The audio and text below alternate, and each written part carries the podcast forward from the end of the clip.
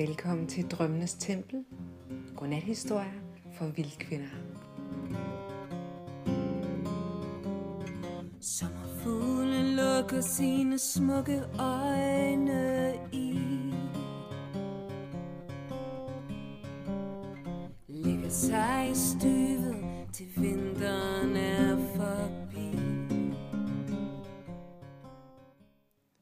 Hjertelig velkommen. Mit navn er Susanne, og jeg er jeres historiefortæller her i podcasten.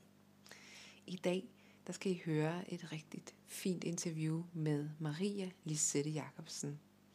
Maria hun er uddannet arkeolog, og så er hun kvinden bag Hyllemors have.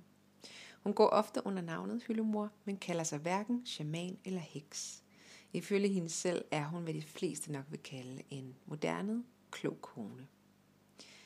I sit smukke telt i haven på Stævns, der bruger hun de gamle, hellige folks universelle metoder og magiske håndværk, når hun underviser i shamanistisk praksis, naturarbejde plantelære.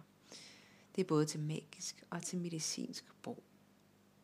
Her arbejder hun for at hjælpe mennesker tilbage til naturens kraft og et enklere liv for tættere forbundet med den jord, som vi alle sammen lever på hver eneste dag. Hun har i over 15 år arbejdet med shamanisme, naturspiritualitet og plantemedicin på et jordnært og praktisk plan med udgangspunkt i de gamle nordiske traditioner. Jeg glæder mig rigtig meget til at dele interviewet her med jer, hvor vi skal høre Maria fortælle om hendes have, om det smukke telt, der står nu bærest i haven, og hvad det er for nogle øhm, arrangementer, øh, hun tilbyder, hvad det er for en kurser, hun tilbyder, både online kurser og kurser i, øh, i teltet der. Så lad os bare komme i gang. Velkommen til. Kopper kravler længere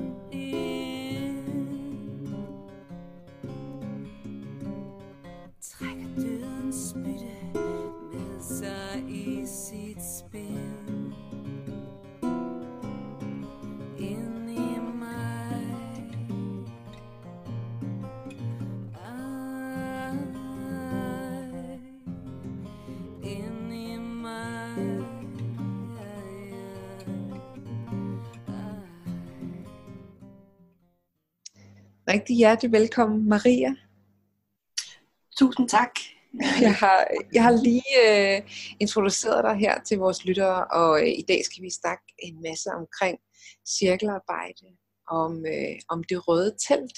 Måske også lidt mere omkring, ja, hvad er det egentlig for et telt, du har stående i din have. Så vil du ikke starte med at forklare lidt om, hvordan, øh, hvordan ser der ud i din have? Prøv at fortælle, fordi du hedder jo Hyllemors Have, din virksomhed er Hyllemors Have, så haven er centrum for rigtig meget af det arbejde, du går og laver. Så, så hvad er det for en have, du har? Hvordan ser det ud? Ja, altså jeg var så velsignet, at da jeg flyttede ind her for 15 år siden, der havde boet en ældre dame de sidste 40 år, som i den grad havde grønne fingre. Så jeg overtog sådan en rigtig gammel bedstemorhave, og, øh, og det kunne jeg selvfølgelig ikke leve op til, men, men, men det har betydet, at det er sådan en hyggelig gammel have med en masse kringelkroge øh, og, og små gode hjørner, og så, øh, så mange hyld, at man ikke kan tælle dem. Så øh, det startede jo med, at jeg bloggede, før jeg overhovedet begyndte at have en virksomhed. Da jeg så skulle finde et, et fancy navn til min blog, så var Hyllemors Have ligesom bare øh, det oplagte valg. Men, men sådan helt, altså hvis man tager turen ned gennem min have, så, så prøver jeg jo altså i, med, med større og mindre held at have en have, som er fuld af urter. Fordi det er jo dem, jeg bruger rigtig meget, også ikke bare i min virksomhed, men også i det, som ligesom udspringer min egen passion for, for helbredende planter og urter. Ja. Øh, så der er bede, og der er gamle træer, der er øh, solbeskinnede små pletter, og så er der så mange grimme hegn, at jeg ikke ved, hvor mange der er, fordi jeg har fritgående høns i haven. Og er der noget, de kan lide, så er der rodet sådan et nyplantet bed. Så, så det er sådan en uskøn, skøn blanding af have. Det lyder som øh, det er vildt, og der er masser af livskraft i det. ja, det er der. Jeg er kommet overens med skvalderkoden, så kan vi godt sige det i hvert fald. Jeg tror, øh, jeg har jo mødt dig for, for snart mange år siden igennem Annette Høst arbejde, og så har jeg også set øh, en del af dine videoer netop, hvor du fortæller om alle de her forskellige urter, du høster og laver tinkturer af. Så det er også typisk er fra dit egen have. Ja, det, altså, Jeg har det sådan meget, øh, min tilgang til planterne, det er, at det skal være øh, øh, lade sig gøre lidt. Øh, så det er, jeg arbejder primært med ting, som jeg kan høste i min egen have, eller høste i den danske natur. Og det er ikke fordi, at jeg er racist over for, for planter fra andre lande, men jeg har det lidt sådan, øh, det skal være tilgængeligt for alle til alle tider, og hvis jeg skal være afhængig af nogle urter, som kommer et eller andet langt sted fra Sydamerika, eller skal transporteres i en flyvemaskine over det halvdelen af kloden, for at jeg skal kunne bruge dem, mm. øh, så er det ikke lige mig. Altså, så, så det er det hjemme bedst. Ja, ja, og det skal være til at gå til. ja, lige præcis. Ja. Jeg kunne godt tænke mig, at vi netop har rundet flere af dine rigtig gode tilbud i Hyllemors have, og øh, nu kom vi lige ind på, på haven, så, så det du har liggende som online øh, forløb, det er jo blandt andet porten til urternes rige. Det er rigtigt, det det hedder, ikke? Jo, det er rigtigt. Så der, så der, prøv at fortælle lidt om, hvordan du øh, vejleder folk igennem der.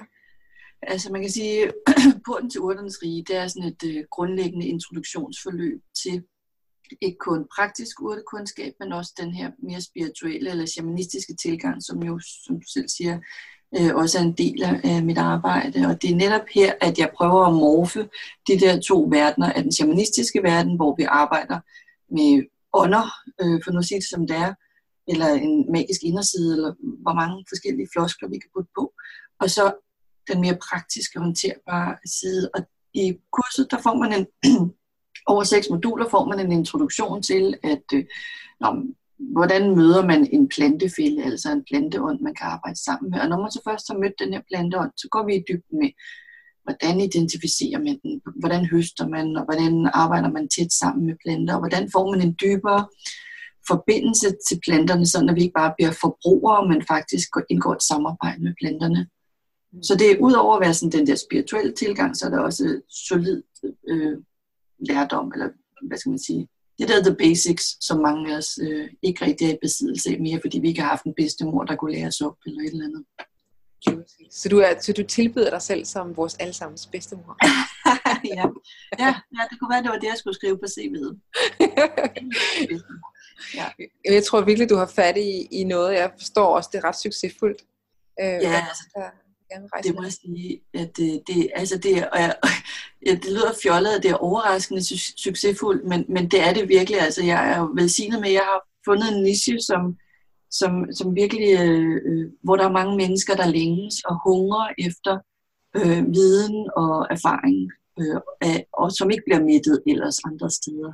Mm. Øh, og man kan sige, at dengang jeg startede min virksomhed, så tænkte jeg, fuck, det kommer aldrig til at gå. Det er alt for mærkeligt, det her, jeg lever. Ikke? Altså, det, det er alt for nichet, men, men, men man kan også sige, jo mere tydelig man er i, sin, øh, i det, man stiller frem, jo, jo, jo nemmere er det også for folk at identificere sig med at sige, okay, er det her noget for mig, eller er det alt for langhåret? Ikke? Ja.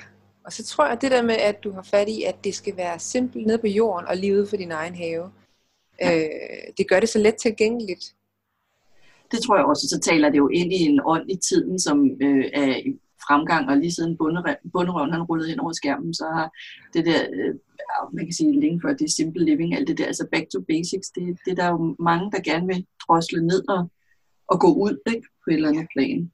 Ja, ja. Så det tror jeg jo, jo det, det er helt sikkert. Det, det føles som om, at du i hvert fald er med til at, at væve nogle tråde tilbage til, til en urvisdom, som vi har haft engang, og vi, vi kan mærke et eller andet sted, men vi kan ikke helt komme måske selv til få fat i den. Vi har lige brug for nogen, der kan hjælpe os dernede af. Jamen, det tror jeg, du har ret i, altså, fordi det er jo, og jeg har selv været velsignet med, at der har været nogen, der har kunne åbne døren for mig, og jeg har kunne gå i hælene på, fordi ellers er det svært at, at finde, fordi som, som du også selv siger, man, man længe, så man kan mærke den der, åh, det hiver i en for, at og man vil så gerne lære mere, men hvor fanden går man hen? Ja. Også fordi, så kan man tage et eller andet botanikkursus, eller man kan øhm, gå på et køkkenkursus, men der er ikke rigtig, der er ikke nogen, der sådan ligesom går i midten af de to, hvor man kan, eller nu er jeg der jo så, hurra, og glorien, men altså, ellers så synes jeg indtil videre, det har været svært. Jeg har jo gået til udlandet for at få, øh, altså få den introduktion, som jeg havde brug for. Ja, det er rigtig, rigtig fint, og jeg er glad for, at du vil være med i, i podcasten her. Jeg håber også virkelig, at jeg kan være med til at spotte lys på, eller hvad det hedder, kaste lys på, på, på alle de uh, skønne jordarbejdere, hvis man må kalde det det. Ja, det er jo bestemt. ja, som, som arbejder rundt omkring i Danmark. Jeg synes, det er rigtig vigtigt.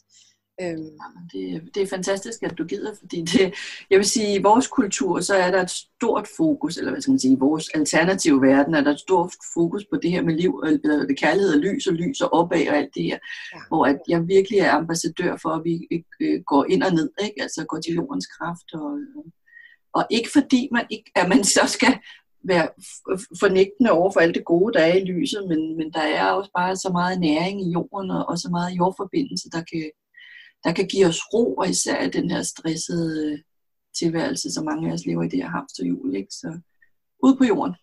Helt sikkert. Og prøv en gang at uddybe det. Altså det, det er det, som du er her for, kan man sige. Det er det, du hjælper folk med at få noget jordforbindelse. Eller hvordan vil du beskrive det? Ja, det tror jeg. Altså på en eller anden måde er det i hvert fald der, det er endt indtil videre, at, øh, at jeg er ligesom blevet fortaler for, for det jordnære, det, øh, hvad skal man sige, det almindelige, uden at det bliver det, det kedelige, altså, men at det netop er tilgængeligt, og at, at, at vi i en verden, hvor vi er rigtig meget oppe i hovedet, både på arbejde og måske også hvis vi øh, øh, mediterer eller et eller andet, så bliver det hele sådan nogle lyserøde floskler hurtigt, hvor at, at øh, hvis vi kommer ud, og vi kommer ind, og vi kommer ned øh, i, i, altså, hvad skal man sige, i planterne og i jorden og i arbejdet med at være udenfor, så får vi tilført vores liv en anden dybde, hvor at, at det måske er nemmere at være menneske, bilder mig selv ind.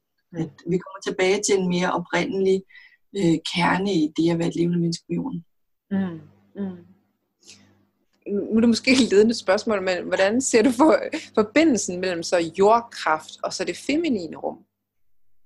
Jamen altså, det, det, jeg tænker, at øh, altså, det kan jo godt være sådan lidt kliché at sige øh, vildskab og urfølelse. Det er jo noget, mange kvinder kan blive ramt af på forskellige steder i deres øh, cyklus. Men jeg ser ikke kun øh, øh, urkraften som sådan en vildhed. Jeg ser også virkelig... Øh, altså, ja, som du selv siger, lidt ledende, at det er jorden er vi næreste, der vi genfødes. Altså, det, det er jo øh, mod jords livmor, ikke? Altså, kravler et hul i jorden og hop derned, hvis du føler det hele, det går lidt skævt, ikke? Altså, øhm, ej, men, men, men for mig er, er det feminine i høj grad forbundet til, at, at det er tilbagetrækningen, det er månens mørke dage, det er cyklusens, øh, altså, der, hvor vi kan få lov at gå i ro, eller være i ro, hvor vi ikke skal være udfarende. Øh, men det er fordi, det, det cyklus, det, det, det feminine for mig, øh, handler meget om måske tryghed i virkeligheden, eller sådan øh, næring og liv, men i de tidlige stadier. Mm. Men nu arbejder jeg i virkeligheden ikke særlig meget med hverken feminin eller maskulin. Men når du, når du beder mig sætte ord på det, så tror jeg, det er de tanker, der kommer op i mig. Men det synes jeg nemlig er interessant at snakke om, fordi nu snakker om det der med, at der kan være kontrast i det sådan, spirituelle Danmark, ja. eller man synes, der kan have været brug for en modpol til, nu kalder du det selv det lyserøde og, og lidt Og svævende. så tænker jeg bare lige sådan, det meget interessant at høre dig sådan i talelse, hvad det er feminin. Fordi det kalder lige på noget feminin i mig, det der, sådan det der lyserøde univers. Ja. Øh, ikke fordi, at så jordkraft er, er måske specielt maskulin, men, men det, er en, det virker som en, lidt modpol, eller, eller være med til at give noget balance i hvert fald. Ja, det tænker jeg. Jeg tror i virkeligheden, og fordi jeg kender jo også mange mænd, som øh, florerer op i de der lyserøde skyer, altså. Så jeg tror mere end at det er feminin eller maskulin, så er det bare et spørgsmål om at, og det ved jeg ikke, at, at hvad skal man sige, der er sådan en opfattelse af, at, at det, det hvide eller det lyse er det rene, og det, det ophøjede, og og, og jorden og naturen, det er sådan noget mere øh, råhed og øh, øh, øh, hvor jeg har det sådan lidt, altså er der noget så, så, så yndigt som sådan en lille spirende plante, der, der, der kravler op af jorden, ikke? Altså, Mm ja, nu, nu bliver det sådan lidt luftigt selv op i mit hoved. Nå, jeg, jeg, jeg elsker at høre, at høre dig snakke om det, fordi jeg synes også selv, der er den der sådan, altså det er godt for os at få uddybet, eller få, få øhm, nuanceret de der begreber, ikke? at jordkraft og sådan noget, det er ikke kun er og, ah, altså jeg, i det hele taget sådan er interesseret i ordet kraft, fordi jeg synes heller ikke kun kraft er ild eller power eller gøren. Det er lige så meget det, som du siger med også at være øh, i det mørke, eller også at være tilbagelænet, også, også at være åben og stille. Og, Ja, lige præcis. Og det tror jeg virkelig, at der er mange, eller mig selv inklusiv til tider, men at man glemmer det der med, at, at der også er rigtig meget kraft i, at, som du selv siger, at læne sig tilbage og være i det. Ikke uden at, at rase eller handle, men, men faktisk bare at, øh, at altså, jeg har, i de sidste år, jeg har været rigtig stresset på grund af alle mulige omstændigheder på mit arbejde, men det, har, det naturen har lært mig allermest, det er, at naturen stresser ikke. Altså, når jeg har siddet ude i skoven og, betragtet øh, øh, årstidernes gang og, og, og dyrene og, og, og det hele, der, der er jo ingen stress. Altså, der sker det, der sker, og der sker på præcis det rigtige tidspunkt. Der er ikke noget, der er ikke nogen, der står og skynder på bøgen, og nu skal du med også bare springe ud. Ikke? Altså, Ja. det, øhm, det har været meget lærerigt for mig at huske netop det der med at læne sig ind i, at tingene er, som de er, og så må du lægge hovedet fra, hvor du er bange for, at du øh, ikke når alt det, du skal. mm, mm. Ja, det, det kan blive et helt andet program.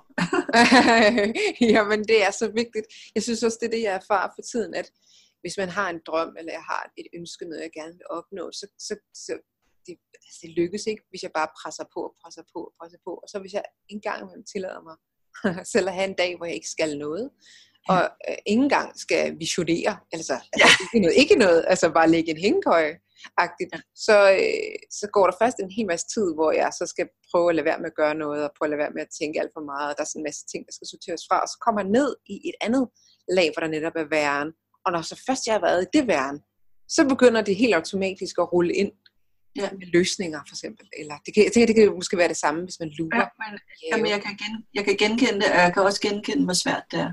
Ja. Fordi jeg er også typen, der så tænker, om så kan det godt være, at jeg vil ligge på sofaen.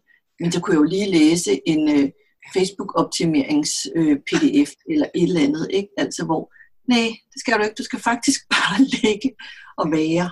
Ikke? Altså, det, er, Ja. det er svært for os handle mennesker, tror jeg. Ja. Det er det, er, det, er det. og det, det er meget, meget interessant, fordi det er så nærende. Det er også ligesom om, at det er noget, det jorden også siger til mig, den der med at, at åbne sig og gøre sig blød. Fordi der kan ikke vokse noget i sådan en anstrengt, sammenpresset jord. Vel?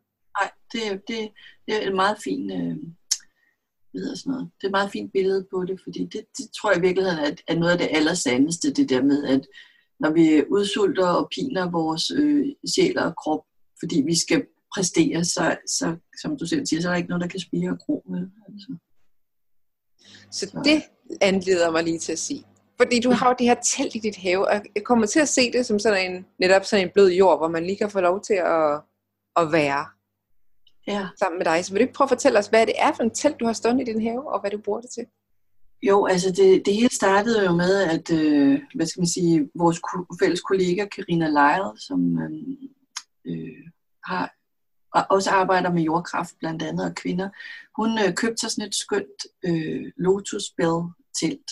Og da jeg så det første gang, så tænkte jeg, åh, hvor er det fedt. Det ligner, altså nu der er nogen, der driller mig, så siger det, hvordan går det ude i, i hvad de kalder det for, et, øhm, et, en løgkål eller et glaskål, eller sådan et eller andet. Det ligner sådan en, en øhm, hvad hedder hun hende der, Tinkerbell, øh, klokkeblomst, øh, eventyrfe, hytte, blandet med en jord. Altså, så det er ikke rigtigt, det er hverken et jord eller en tipi, øh, men det er sådan et eventyrtelt, som øh, er afsindig stemningsfuldt, vil jeg sige, og som jeg har fået sat op nede i min bagerste i min have, og- vi kan altså snilt sidde 15 mennesker, og vi kan ligge øh, 12 stykker. Så jeg har god plads til at kunne trække kurserne hjem i min egen have, i stedet for at jeg altid skal ud. Og, altså det gør det også nemmere for mig i sådan en almindelig familie at kunne, kunne have det, øh, når, når det er hjemme på matriklen, kan man sige. Men det er sådan et fantastisk sted, hvor at jeg fylder det med god jordkraft, for nu at blive i, i den sfære. Øh, og jeg har, øh, øh, altså jeg kan, har faktisk kunne bruge det hele året. Jeg fik det sat op sidste sommer, og, øh, og det er sat på et terrassegulv og hævet, øh, og så er der bund i og sådan noget som brændeovn, så det er afsindigt hyggeligt. Nu bruger jeg det så til kurser, og så bruger jeg det, når jeg har kli- klienter til behandling også. Mm. Så det er ligesom blevet det der ekstra rum, hvor at man pludselig kan, kan trække det hele hjem, uden at man skal have bygget store kursusfaciliteter. Hvad er det, det kan det rum i forhold til at, at være på et, en, en, en kursusejendom? Ja, Jamen, det er et rigtig godt spørgsmål. Altså for det første er det jo mit eget. Øh, og jeg synes, at jeg øh, lægger al min kraft og saft i, altså det kan godt være, at IKEA vil sige det samme, fordi at det meget, meget af det, jeg har, har hvad skal man sige, pyntet det med indendørs og indkøbt til lejlighed i IKEA. Men det er nu ikke en reklame eller, eller noget, men bare for at sige, at jeg, har, jeg prøver at fylde det med øh, meningsfulde ting, sådan at når man træder ind i det rum, så kan man mærke den kraft, som jeg gerne vil formidle. Øh, og, og det gør jo, at hver gang synes jeg, at vi har haft et arrangement, der så er der blevet mere og mere af den kraft ligesom lejret i rummet, så alle siger jo også, når de træder ind, åh, hvor er det hyggeligt, åh, hvor er det fedt, ikke? Og, og der er små vinduer i, og faktisk er der endda flyttet en flagmusefamilie ind i en af ventilationskakterne, som jeg har haft mine kvaler med, om jeg nu skulle få fjernet eller hvad, men altså jeg står også der og påkalder alle og hver, der vil komme og hjælpe med et eller andet givet arbejde, så kan jeg ikke stå og sige bagefter, men dig flagmusefamilie, du må ikke bo her. og de kommer ikke ind i teltet, der er net for, ikke? Altså, ja. de står igennem både røgelse og så jeg ved ikke hvad, så jeg tænker, de må have godt ville være der.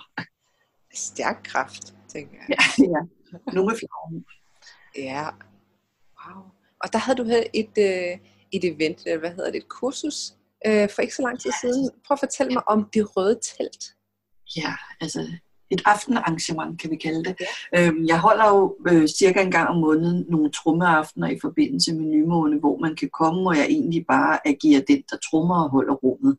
Det er ikke meningen som et kursus eller noget, men så har jeg for en del år siden stødt på det her koncept, eller bevægelse, der hedder The Red Tent, eller Det Røde Telt, som jo er sådan en... Øh, øh, selvfølgelig en amerikansk bevægelse, der er opstået på baggrund af egentlig en øh, roman, tror jeg, der blev skrevet i 90'erne, om nogle kvinder, som øh, mødtes i det røde telt, når de blødte, og så delte de kvindevisdom og kvindens hemmeligheder, og alt derimellem, som opstår mellem kvinder. Og jeg synes, det var fantastisk at høre, og man kan sige, jeg er jo ikke øh, vokset op i 68 eller 70'erne, og har haft hele det der rødstrømpe halløj ind under huden. Så jeg kan godt mærke, at i min kvindekrop, jeg øh, bliver 40 næste år, der, øh, der længes, længtes jeg efter at have det der kvinderum, hvor at vi kunne mødes kvinder imellem, uden at bekrige hinanden, uden at konkurrere mod hinanden, øh, men bare kunne være og dele fra hvor vi var præcist. Øh, så det røde telt er egentlig det første forsøg på at trække alle de gode intentioner, som ligger bag den amerikanske bevægelse, som nu er spredt ud til hele verden, og nu også i Danmark. Mm. øhm, men, men at kunne trække de intentioner hjem, og, og give kvinderne et rum til at mødes og dele øh, om kvindelivet. Og det var jo ikke kun for kvinder i den blødende cyklus, altså det var egentlig, kunne de unge piger før også træde ind, hvis de havde lyst. Øhm, og efter, fordi altså i virkeligheden så, det er også for at give, selvfølgelig handler det også om menstruation og om cyklus og alt det her, fordi at mange af os, der er i vores generation her, de vokser jo op med det der lidt øh, øh, beskidte eller skamfulde, der er, har været, menstruationen har været omgivet af. Øh, og det vil jeg gerne være med til at, at ændre fokus på, så vi kan se vores cyklus og vores kraft og de udfordringer, vil jeg hellere sige, som følger med omkring vores forskellige steder i den hormonelle cyklus, at vi kunne give det kraft og saft og se på, øh, hvordan kan vi styrke den her forbindelse til vores krop og lære mere om det. Og man kan sige, jeg arbejder jo, jeg står jo altid på skuldrene af nogle andre, og jeg har selv fulgt Annette Høst og hendes månecykluskurser øh, flere gange, og, og haft utrolig meget ud af det, og jeg vil gerne være med til at, at bære til det bål, kan man sige, og, og videreformidle og den kraft, der ligger i, i alt det her med at arbejde med cyklus. Prøv, prøv at fortælle lidt om, hvordan du ser det øh, være anderledes, fordi man kunne være fræk at sige, at vi mødes jo alligevel veninder og sidder og snakker derhjemme hos hinanden. Så hvad, hvad er det, der sker i sådan, jeg forestiller mig, I sidder i en cirkel i det her telt? Øhm. Når vi mødes over kaffen, så sidder vi jo mest og bitcher over vores mænd. Nej, altså, nej, altså jeg synes i det øjeblik, at man laver et ritual, altså man, man skaber et helligt rum, øh, hvor der er plads til, at man kan åbne sit hjerte og tale direkte fra hjertet. Så jeg oplevede i hvert fald, da vi sad der, at der kunne vi godt skralde de der øh, forbehold og forventninger af. Og altså, det er jo et, et, øh, et spirituelt eller et åndeligt rum, hvor at at øh, vores, hvad skal man sige, almindelige øh, regler for, for, hvordan man opfører sig kulturelt, eller vores bindinger, de bliver ophævet lidt, og der bliver mere plads til faktisk at sige, og jeg synes, det er svært at være kvinde for, for her, eller i forhold til det her, eller øhm, jeg havde sådan en indledende talestavsrunde, hvor hver enkelt kvinde ligesom skulle dele, øhm, eller fortælle om, hvad jeg tror, jeg valgte den her, hvad er din største udfordring med at være kvinde lige nu? Sådan noget lignende, ligesom for at have et afsæt at tale ud fra. Og det var nogle meget, meget fine og ærlige øh, fortællinger, kvinderne delte hver især, som var i virkeligheden altså vidt spektret øh, fra den ene ende til den anden ende af, af livet i, i sin almindelighed som kvinde. Og ikke bare det at kunne få lov at fortælle sin historie og sin udfordring, men også det at sidde og lytte til kvindernes historie fra forskellige steder i cyklus og i liv, var meget inspirerende. Og jeg synes, det var fantastisk dejligt, at der også var kvinder uden for cyklus med, som kunne fortælle, hvordan deres syn var på det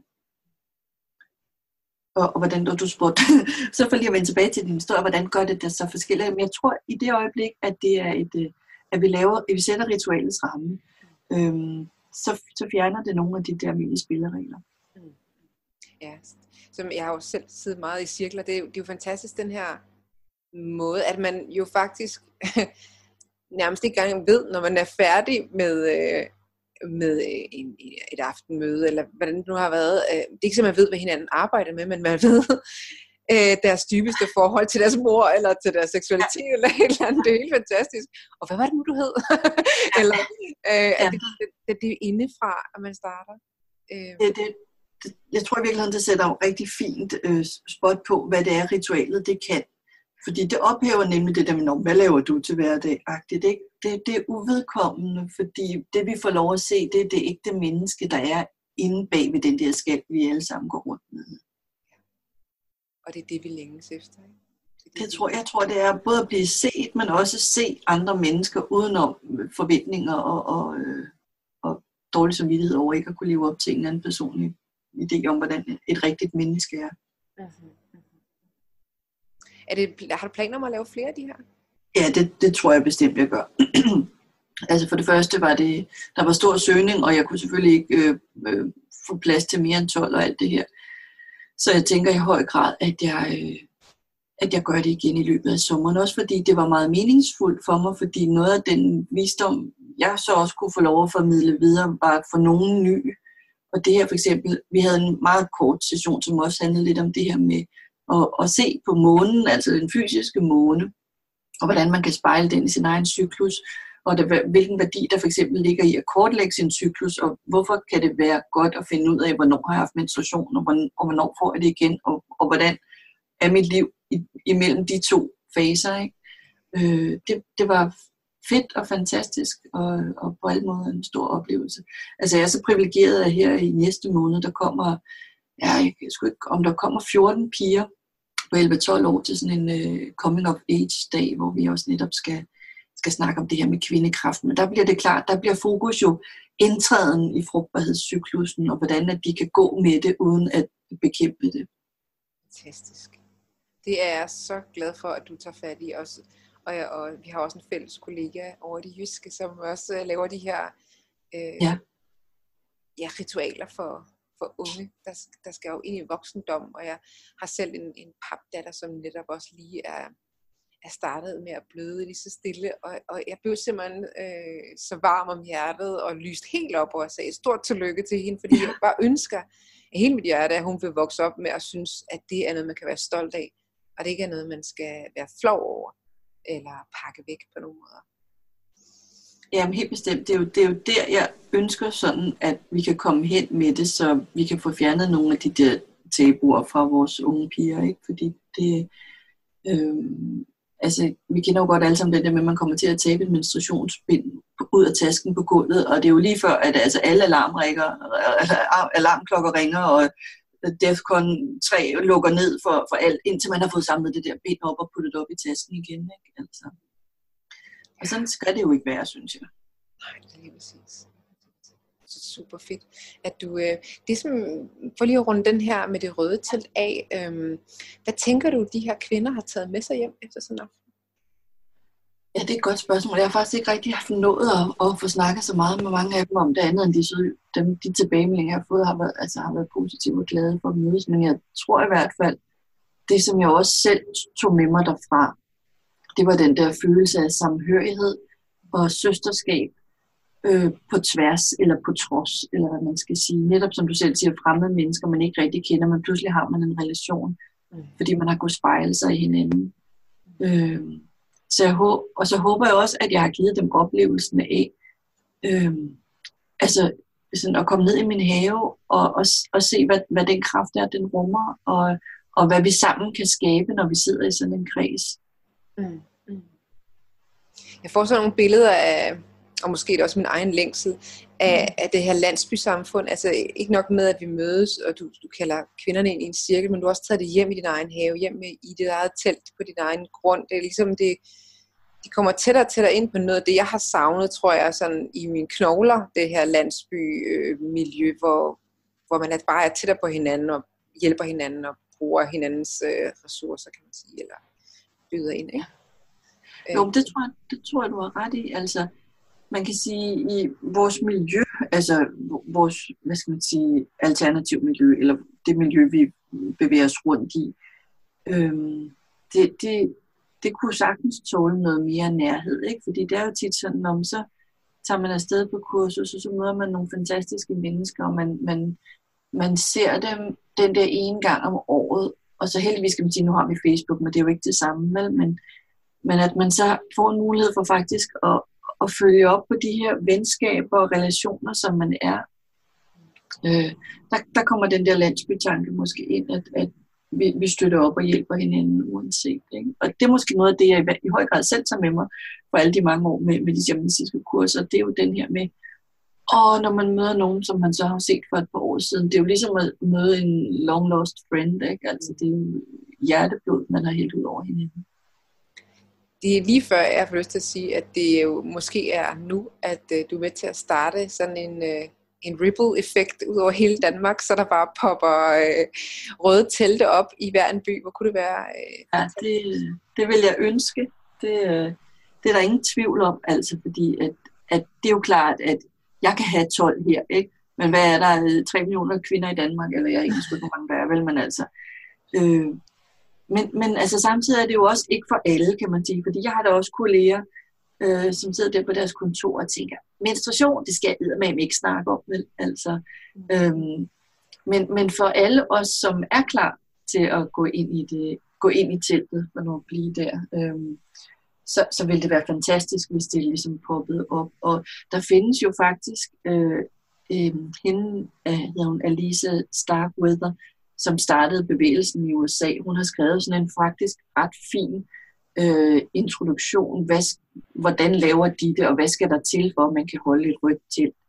Altså, og det, man kan bruge det som, jeg har selv brugt det som inspiration, og det kan man finde under Red, Te- Red Tent Temple Movement, tror jeg det hedder.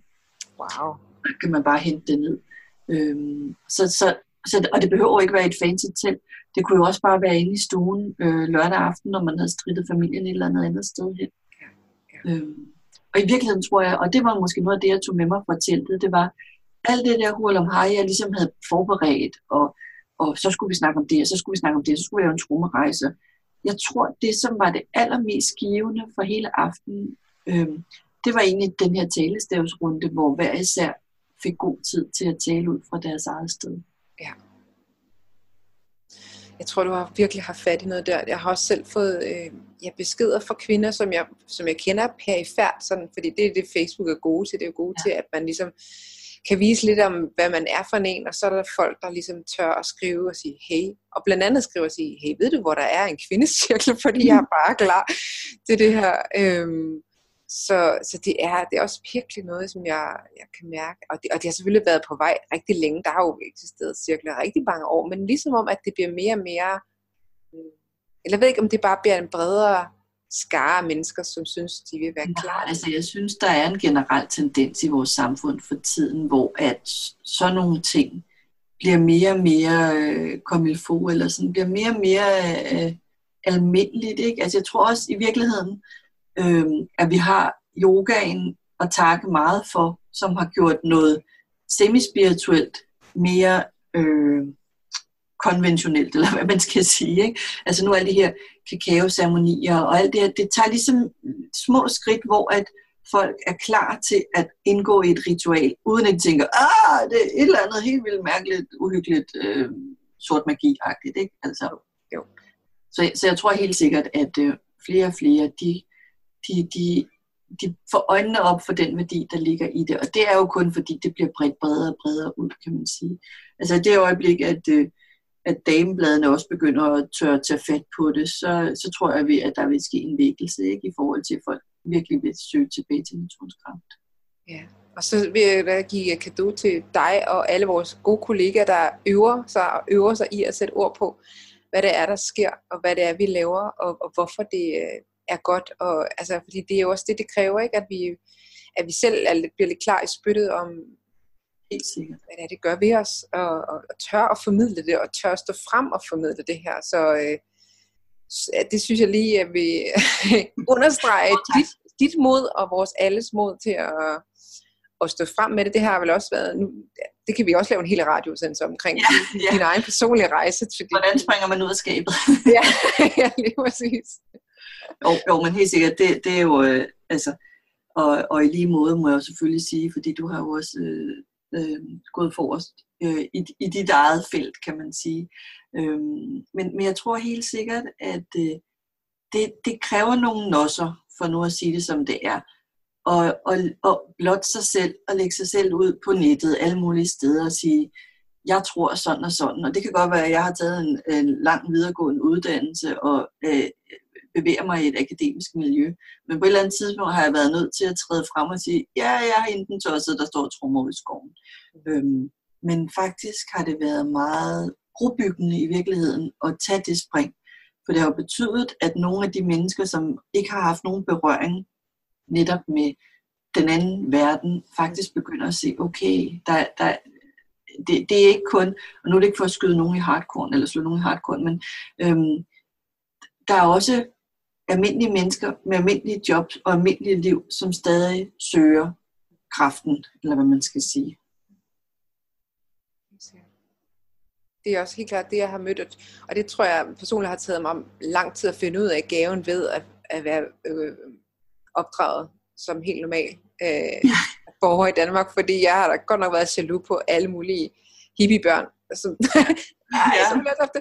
Men netop lige præcis det, du, som du siger, at nu kan det være en gave at kunne øh, forstå begge verdener og kunne tale et sprog, der på en eller anden måde giver en bro. Eller, Det tror jeg. Altså det, det, jeg, jeg, sådan er jeg begyndt at se det, fordi jeg har også, som du selv siger, øh, ærget mig over, at man ikke bare havde fået øh, solhilsen ind med ske, ikke? Altså, men, men sådan er jeg ikke. Jeg er vokset op meget sådan almindelig borgerligt middelklasse Danmark, ikke? Altså, og, og der gik man i, i, i kirke, når der var begravelse og, og Guds hvad hedder sådan noget barndåb, ikke? men ellers så tro ikke sådan en del af vores, min, min opvækst. Så jeg synes, jeg har skulle øh, bryde igennem nogle barriere for at ligesom åbne mig over for en, en spirituel verden. mm. Helt sikkert. Ej, men det, jamen jeg vender tilbage, når Ja. jeg laver en ny sequel.